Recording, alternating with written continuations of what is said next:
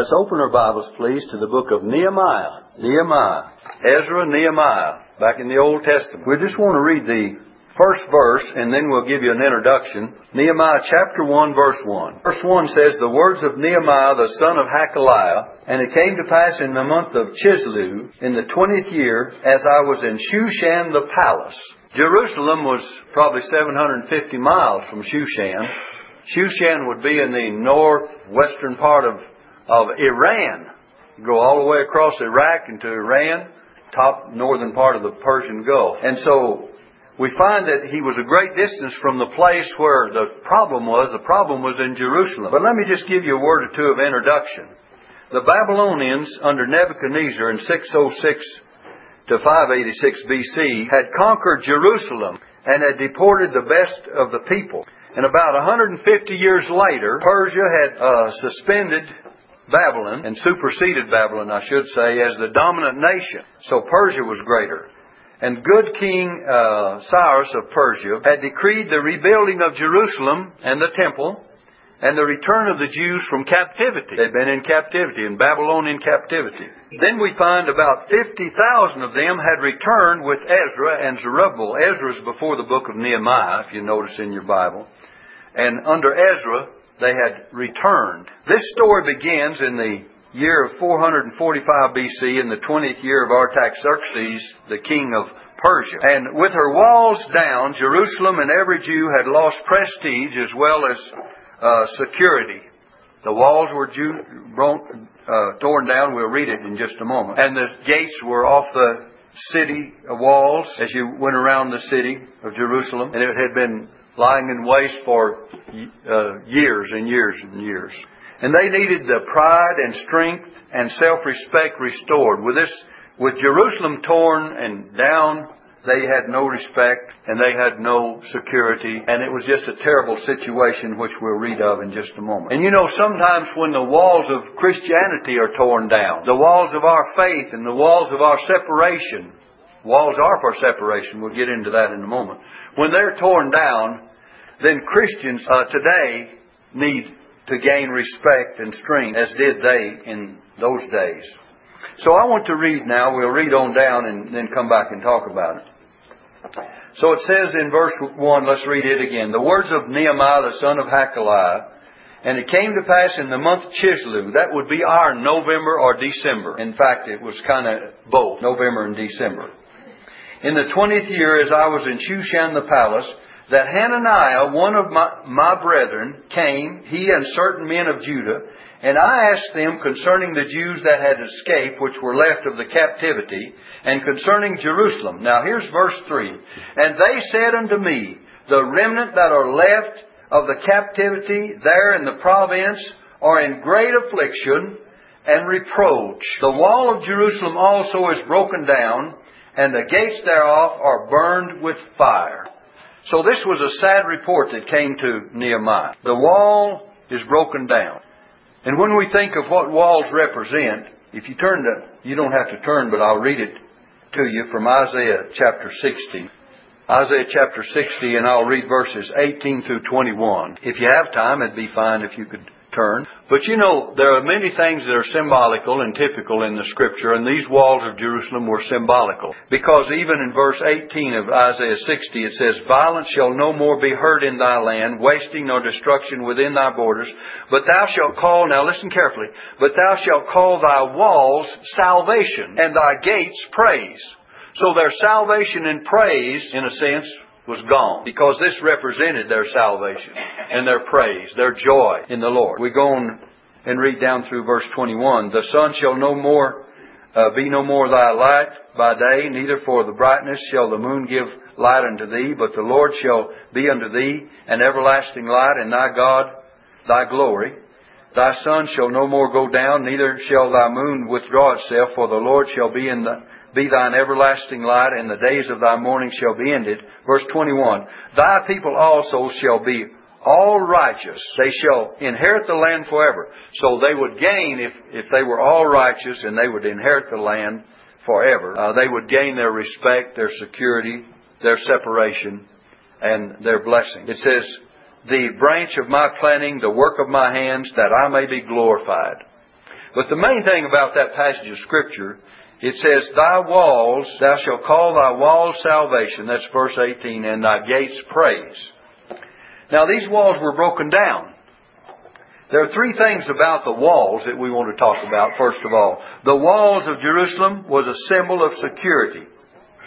And this wall, the symbol of security, remember the walls were to keep out the, the enemies that would come against Jerusalem. They were walls that would protect them from, from any onslaught of the enemy from without. And when the gates were on their hinges, the gates could be all closed and locked. And there was great protection in the old days in walls of a city. And the entrances into the city uh, was difficult unless you uh, were uh, supposed to come in and invited in and a part of that community. So the walls of security were broken down. Now then, this seems to teach us that every one of us should examine our spiritual defenses, our own individual spiritual defenses, and the spiritual defenses of the church. The walls of moral distinctions are broken down as far as the church is concerned. Moral distinctions. What do we consider today morally wrong? We've lost our sense of moral definitions. They're all blurred today for many people. They're blurred in the sense that uh, gambling and drinking and immorality is so common on the television and movies and in society that we think little about where the morals really stand. There's no more black and white. It's all a kind of a, a milky gray, isn't it, that we look at. Doesn't make any difference. You know, this one did it, that one does it. Uh, it's all okay, and everybody, you know, gambling's on the increase all over our nation. You know, the, going to be the ruination of our nation. One of the uh, contributing factors is going to be gambling. In fact, it's almost got to that place today. But where are the morals? Christian people do it. I mean, they buy the lottery tickets by the by the truckloads, and you know, you got a better chance of being struck by lightning. You got a better chance of going down here uh, to Alamogordo and seeing the train come through somewhere, or over here in Las Cruces or somewhere, and seeing the train come through and seeing a pink elephant on that train. You have better luck of seeing that pink elephant than you would winning that lottery. Of course, you say someone wins naturally. Out of one hundred fifty or three hundred million people, someone's bound to, isn't, aren't they? But anyway, to make a long story short, gambling and drinking and uh, immorality has got to where it's, in the minds of most people, acceptable. It's just acceptable. And the walls of our morals are down. We need to rebuild the walls of our moral security in the churches. And I don't mean by that we cannot be compassionate and love every person that uh, that has committed a wrong. And I don't mean by that that we should not try to to win people to Jesus who are the down and outers and who are the ones that are far away from God. But we do have to make some distinctions in life. Just like the, well, I don't know if I should say it publicly or not. Maybe I better. But this man that was here a little bit ago, he wanted money to buy a distributor cap for his automobile. And I said, well, you've been drinking? Yeah, I'll have to admit I've been drinking. I don't know what Bill finally did with him out there talking to him. And I know we should be concerned about folks like that. But you know, I said to this gentleman, I said, if you've got enough money to buy, where'd you get the money to buy that alcohol? And do you think it's right for you or I to get money out of our pocket and give to someone to not go buy something for his automobile, but to go on down here at Walmart or Furs and get some more? I don't think it's right, brother. Now then, on the other hand, if he was hungry, I'd take him and feed him in spite of the fact he's being drunk. You know, really, I'd buy him a hamburger over at McDonald's. One the size I get, a little bitty one. Because that's what I'm, you know, that's all I can afford. If I'm going to buy a little one, he can eat a little one too, right? I'm just saying, a lot of times we get our our uh, sense of reasoning out of kilter, don't we? And I think we ought to learn to to uh, to build up the walls today and uh, the moral definitions, instead of them being broken down as they are. Now then, the second point, we said the walls of Jerusalem was a symbol of security. And the wall of Jerusalem was a symbol of salvation. We just read that scripture. And even the knowledge of salvation in some churches is broken down. The knowledge of salvation. Because you can hear almost any kind of a doctrine preached if you go from one church to another. And I'm talking about even in Baptist churches. a mixture of salvation by works and grace. When Paul in the book of Galatians says it's got to be one or the other, and the Galatians were trying to mix the two together. He says, having begun in faith, are you now justified and made perfect by works, by the law? In the book of Galatians, Paul says it can't be but one or the other. In the book of Ephesians chapter two, he says, for by grace are you saved through faith, and that not of yourselves, it is the gift of God. And if he says it's not of works, I know that's one place not to look for it. You say, well, James says salvation is by works. James says you'll know it by your works. He doesn't say it is by works. He says you'll know it. He says, you show me your faith by your uh, without your works, and I'll show you my faith by my works. So the way it's seen, James is showing us things that are seen. But the root is salvation by faith, and the produce is salvation. That's the product of it. Is the work that we do is the proof of it. So uh, the Bible teaches a complete salvation, completely by grace, completely through faith. And you know, a lot of people have misunderstood the knowledge of salvation uh, in the in the churches today, and it's broken down. The walls of that particular thing. The symbol of salvation. The wall of Jerusalem was a symbol of salvation. The Bible tells us that you must be born again. And whosoever believeth that Jesus is the Christ is born of God. A pure faith and trust in Jesus as Lord and Savior brings about a new birth. Someone says, well, I don't understand it. Jesus said something about uh, that part of it too. He says you mu- must be born again. And uh, the question came up about... Uh, uh, Being born again, Nicodemus, and uh, Jesus said, marvel not at this. It's, it's a mystery without a marvel. But it is a mystery, and the new birth is necessary for anyone to enter the kingdom of God. He says you cannot see or enter the kingdom of God without being born again. Now then, we need to realize that some churches, the separation from sin is another wall that is broken down. What do we mean separation from sin? The Bible says that the grace of God that brings salvation hath appeared unto all men. Notice, you're saved by grace. We're talking about Titus, I believe it's chapter two, verse thirteen. For the grace of God that bringeth salvation hath appeared to all men. But that same grace that brings salvation, it says, teaching us. Grace not only saves, but teaches. It says, teaching us that denying ungodliness and worldly lust, we should live soberly and righteously and godly in this present world, looking for that blessed hope and the glorious appearing of the great God and our Savior Jesus Christ, who gave Himself for us that He might redeem us from all iniquity and purify unto Himself a peculiar people, zealous unto, uh, unto good works. So, what is it? The grace that saves teaches us what sin is and to separate from sin. Notice that passage again. The grace of God that brings salvation hath appeared unto all men, teaching us that denying, that's the negative side of it, that denying ungodliness and worldly lust, the positive, that we should live soberly and righteously and godly in this present world. It tells us what not to do, and it tells us what to do. And that grace teaches us that difference. It teaches us that difference. Soberly, that's inwardly. You've got to live with yourself and with God. And righteously, that's outwardly to other people. And godly, that's upwardly. That's between you and God. Three aspects. You've got to live with yourself, you've got to live with others, you've got to live with God. And that's the most important.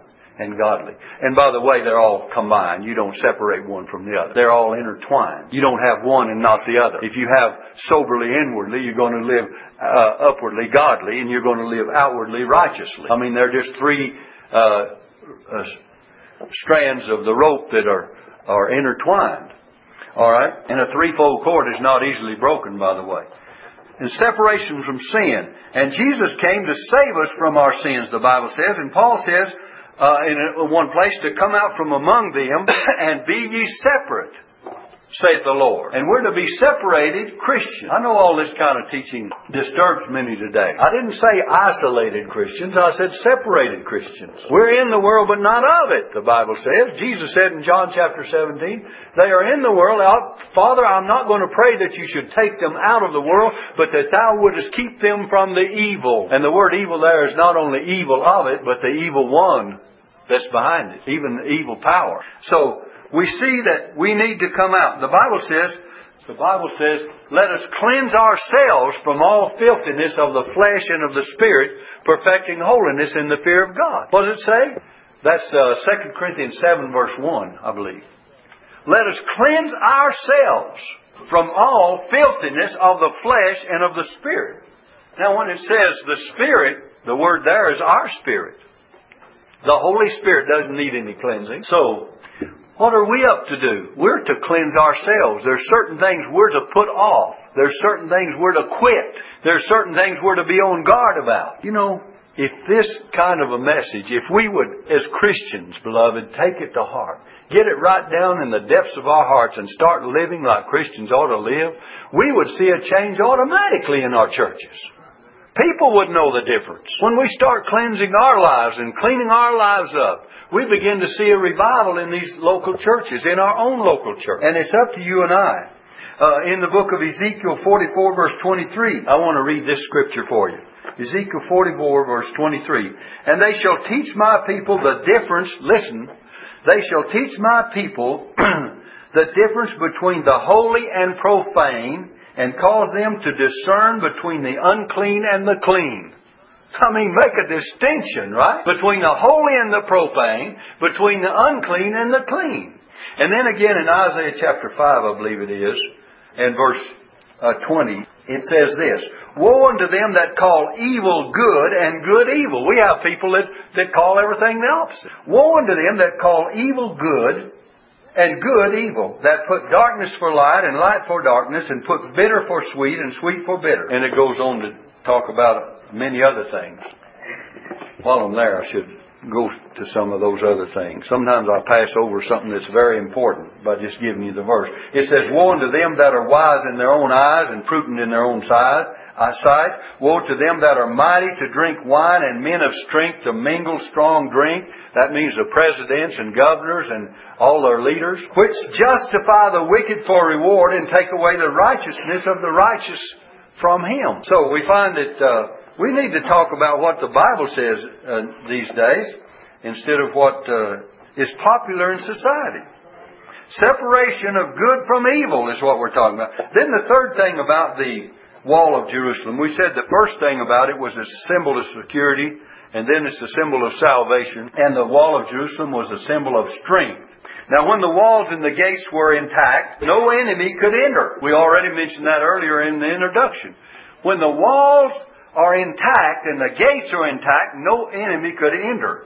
And you know, when the walls of our local church are intact, when every one of us stand as we ought to stand as members of a local New Testament church, when it's intact, let the enemies come. They can cry all they want to and scream all they want to and do everything they will, but God is more powerful than all of the enemies that can assail the local church if we'll stand where God wants us to stand and ask for God's blessings upon the church. I was reading, as Brother Wendell and Julie brought me back a little of the memoriam of, uh, of Curtis Thorpe.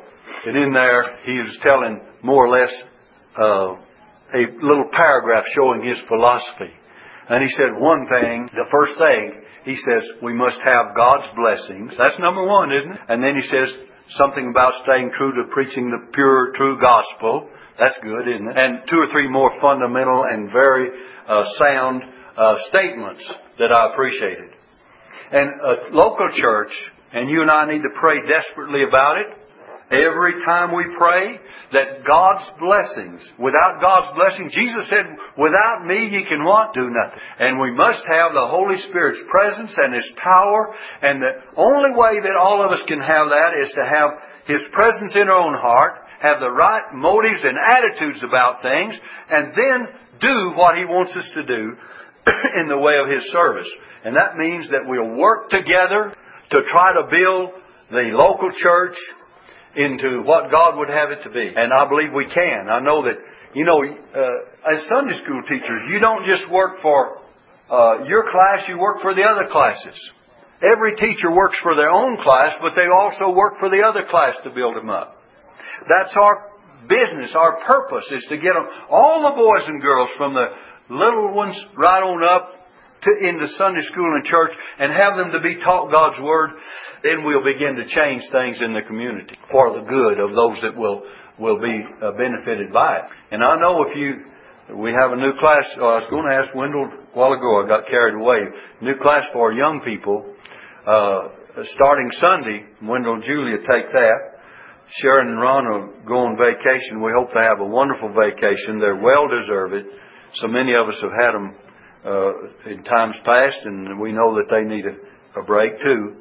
And anyway, we want to pray for every class. We have to have substitute teachers while uh, these things are happening, and also. Uh, Uh, Julie will be with Wendell in that class, so we have to have uh, someone to fill her place. It's taken care of right now, but we need to pray for more teachers, more workers, and uh, we need to pray that everyone will fill their place, and that the children will be brought, and that that the adults, as well as the young ones, will get on the phone and call those that we know ought to be here and get them out to the house of God.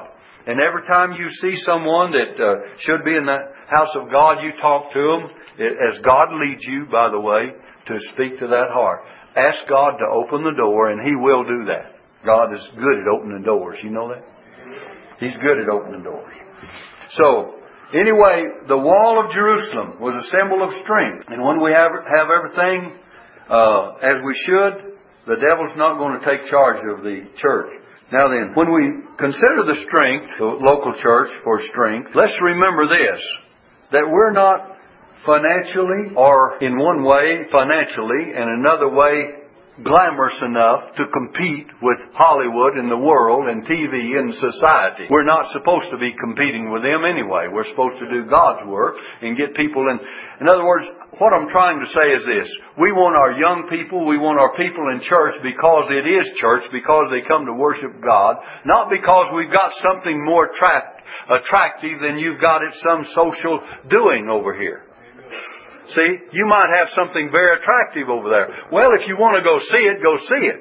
But we're not going to try to compete on that basis. We want to compete with God's Word and with the things of God. Now then, let's go on and see what happened. We talked enough about the walls. Uh, let's notice here in verse four. We read down to verse three. Look at verse four. And it came to pass when I heard these words, that I sat down and wept and mourned certain days and fasted and prayed before the God of heaven. Here Nehemiah was. He heard the sad condition of the people, the affliction. Notice in verse three, the great affliction and reproach, and the wall of Jerusalem also broken down, the gates thereof are burned with fire.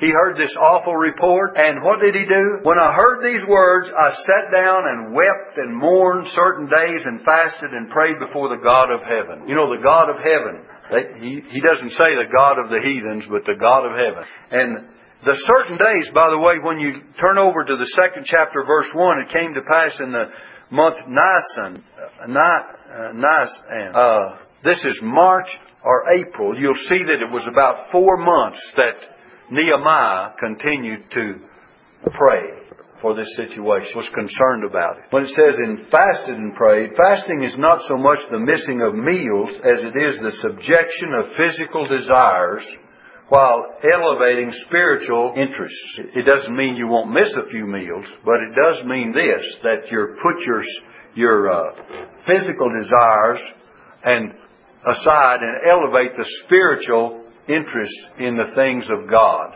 And I'm sure that during this four months that uh, at some point in time, Nehemiah was eating food. So we're talking about him having a real spiritual desire to do something about this situation they were in. So that Nehemiah was not too big a man for tears. He was not too big to let it be a concern. You and I need to realize that we're not too big for tears either. Paul was not a man too big for tears. Remember, the Apostle Paul says, I have continual sorrow in my heart for my brethren, my kinsmen, according to the flesh. In the book of Amos, it talks about those that are at ease in Zion, and he says, they're not afflicted. They're not afflicted. They're not concerned about the affliction of Joseph. They're not concerned about the affliction of Joseph. So, Nehemiah was concerned. Paul was concerned. Jesus was concerned. Jesus beheld the city, and what did it say? He wept over it. He wept over it. He said, if you had known what was in your day, but now it's departed from you. He said, O Jerusalem, Jerusalem, thou that killest the prophets and stonest them which are sent unto thee, how often would I have gathered thy children together as a chicken or a hen gathers her brood under her wings, but you would not. Her chickens under her wings, but you would not. It says, when he beheld the city, he wept over it.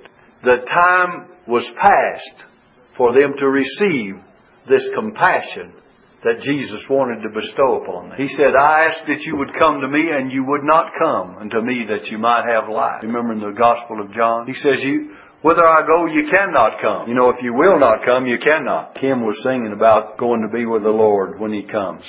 And you know, if you will not, Jesus said, you will not come unto me that you might have what? Life. And He says, whither I go, another passage, you cannot come. So if you're going where Jesus is, you have to come to Him. He says, come unto me, all ye that labor and are heavy laden, and I will give you rest. He doesn't exclude anyone. All ye. And so men and women, boys and girls, of all ages, of all situations in life, of all circumstances, of all trials and tribulations and problems, what do they need to do? Come. Because He invites us to come. And that's what we should do. So we find that Nehemiah was a man of prayer. In verse five, he begins. you begin to read about his prayer. He said, I beseech Thee, O Lord God of heaven, the great and terrible God, that keepeth covenant and mercy for them that love Him and observe His commandments. He's a covenant-keeping God. By the way, He kept His covenant in the past with Adam. He said to Adam, because you sinned, you're out of the garden. You're out of the garden. That's what He promised. It wasn't so good on Adam's part. But then God provided him coats of skins instead of the old self-righteous fig leaves that He had prepared to cover His nakedness. And coats of skins were symbolical and typical of the redemptive blood of Christ and the sacrifice of Jesus. So He's provided for our sinfulness. All of our righteousness is like, like the filthy, uh, like the fig leaves. They're filthy rags. We do all fade as a leaf, and our iniquities like the wind have taken us away. But He has clothed us with His righteousness and provided that clothing for us in that way. But He keepeth covenant. He kept covenant with Noah. He said, Noah, you enter into this ark and I'll protect you. And after it was over, He put the rainbow in the sky and He says, this is a covenant, Noah, that I'm going to make with you and all of mankind, that I will not deluge, uh, flood the earth, uh, as I have before, that I will not destroy it by water. He didn't say He wouldn't destroy it by fire, because the Bible tells us He will one of these days. But He did say He wouldn't destroy it by water. There's a judgment coming yet. But anyway, He keeps His covenant. He kept His covenant with Abraham. He kept His covenant with the children of Israel. And He's made a covenant of grace with you and I, and He will keep that covenant. And it's based on the shed blood of Jesus Christ. So in his prayer he says, God that keepeth covenant. Look at verse six. Let thine ear now, thine ear now be attentive, and thine eyes open, that thou mayest hear the prayer of thy servant. The prayer of what? Thy servant. If we want God to hear our prayers, we ought to be servants of God, shouldn't we? Which I pray before thee, what? Now, day and night. It wasn't just once in a while, and it was a heavy burden prayer. Day and night. For the children of Israel, thy servants. He says, I'm not only your servant, but the children of Israel. They're your servants. And what? And confess the sins of the children of Israel, which we have sinned against thee. Both I and my father's house have sinned. What did Nehemiah say? I confess the sins of the children of Israel, which we, we have sinned against thee. You see, none of us can throw stones at someone else because we've all got sin. We start throwing rocks at some other fellow. Say, if you live in a glass house, don't throw stones. And so, uh, here, he says, I, what does he say? We have sinned against thee, both I and my father's house. Isaiah said the same thing. When he saw the Lord, Isaiah chapter six and verse five, it says, Then said I, woe is me, for Isaiah chapter six verse five, woe is me, for I am undone, because I am a man of unclean lips, and I dwell in the midst of a people of unclean lips, for mine eyes have seen the King, the Lord of hosts. He says, I and the people both. You and I ought to realize we're just sinners saved by grace. That doesn't mean we shouldn't clean our lives up, but it does mean that we don't have any right to be judgmental about the other person. We should lead them out of that. and bring them to the place of asking forgiveness and confession. Notice it says confess, and confess the sins of the children of Israel. Confession secures for every Christian forgiveness. When you confess, the Bible says if we confess our sins, what is He going to do? He is faithful and just to forgive us of our sins and to cleanse us from all unrighteousness. So what does it take on our part? Confession. So uh, confession secures forgiveness, and it secures fellowship. It, it secures a zeal for life. You know, we cannot just be lukewarm. Jesus said if those that are lukewarm, He says, I will spew thee out of my mouth. He says, I wish you were cold or hot. You know what they used to give people to when they needed to get something off their stomach? Lukewarm water. My mother used to give it to me when I was sick. Sometimes, didn't they put a little soda in it or something just to cause the, you to get rid of all the poison? I'll tell you what, Jesus wants us to be neither cold nor hot. Uh, he wished we were cold or hot, but not lukewarm. And He tells us that in Revelation chapter three, verse sixteen. So we have a need to confess our sins. In verse six, He says, I confess and confess the sins of the children of Israel, which we have sinned against Thee. Both I and my Father's house have sinned. We have dealt very corruptly. Notice that. Do we ever consider ourselves dealing corruptly?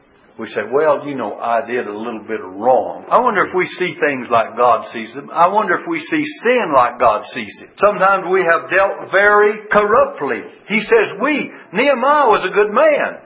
Nehemiah was a prayerful man. He was a cheerful man. He was a wise man. He was a courageous man. He was a persistent man. He was an unselfish man. And yet he says, we have dealt very corruptly against Thee and have not kept, not kept, look at that word not, the commandments, nor the statutes, nor the judgments which Thou commandest Thy servant Moses. He realized they had fallen far short. Remember, I beseech Thee, Thy word, the word, and by the way, it's Thy word, the word that Thou commandest Thy servant Moses, saying, if you transgress, I will scatter you abroad among the nations. That's the reason they were in such a condition.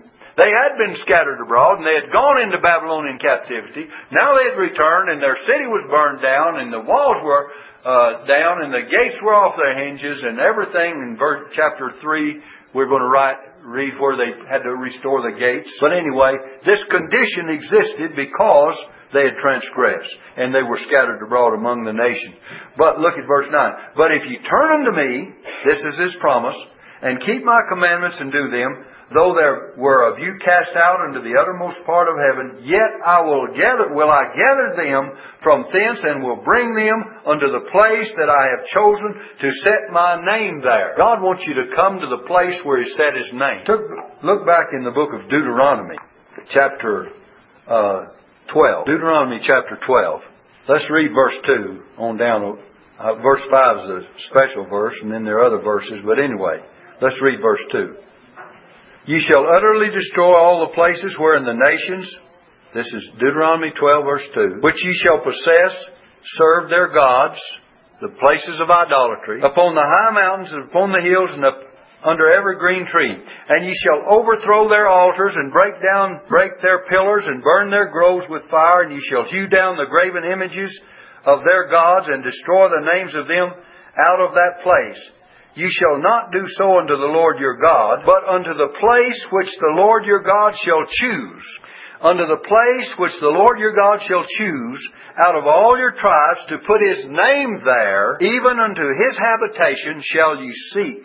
And thither thou shalt come, and thither ye shall bring your burnt offerings, and your sacrifices, and your tithes, and your heave offerings of your hand, and your vows, and your freewill offerings, and the firstlings of your herds, and your flocks.